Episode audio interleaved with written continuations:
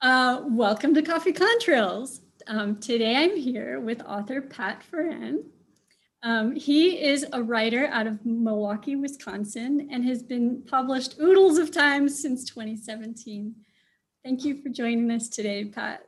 Ah, thanks for having me, Julia. Um, so just recently we, we started working on a story together, but before we get there, I'd love to talk to you about your writing career. Um, how'd you get into writing? What's been your inspiration? You've been published many times in the last several uh, years. So th- why don't you tell us a little bit what's going on with you?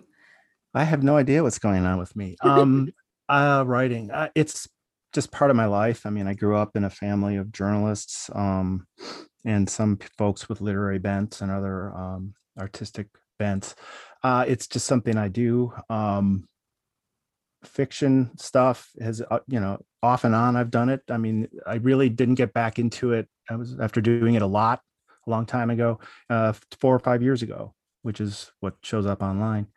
Um yeah no i i love your work. You've got this nice uh comedic vein that runs through your material. Um you have this great mix of sound that you bring in and as well as um, personifying and just beautiful dialogue of symbolic inanimate objects, which I I, I dig that.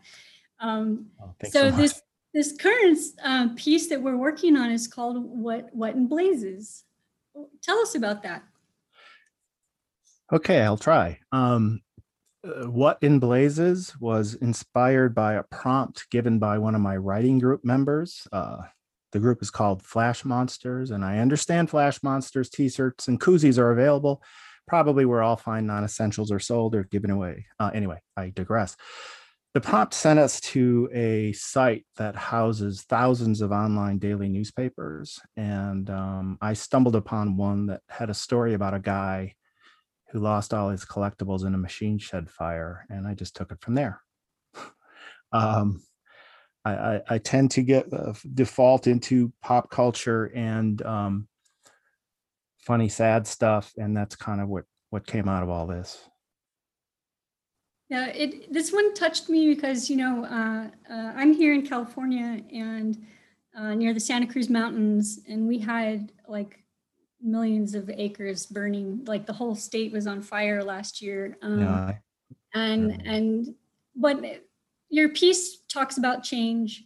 You play along with the words, but there's this uh, this element of change, and that maybe change is, you know, di- different ways of looking at change, and um, and for people who have lost things in fire, um, it can be a start of something new.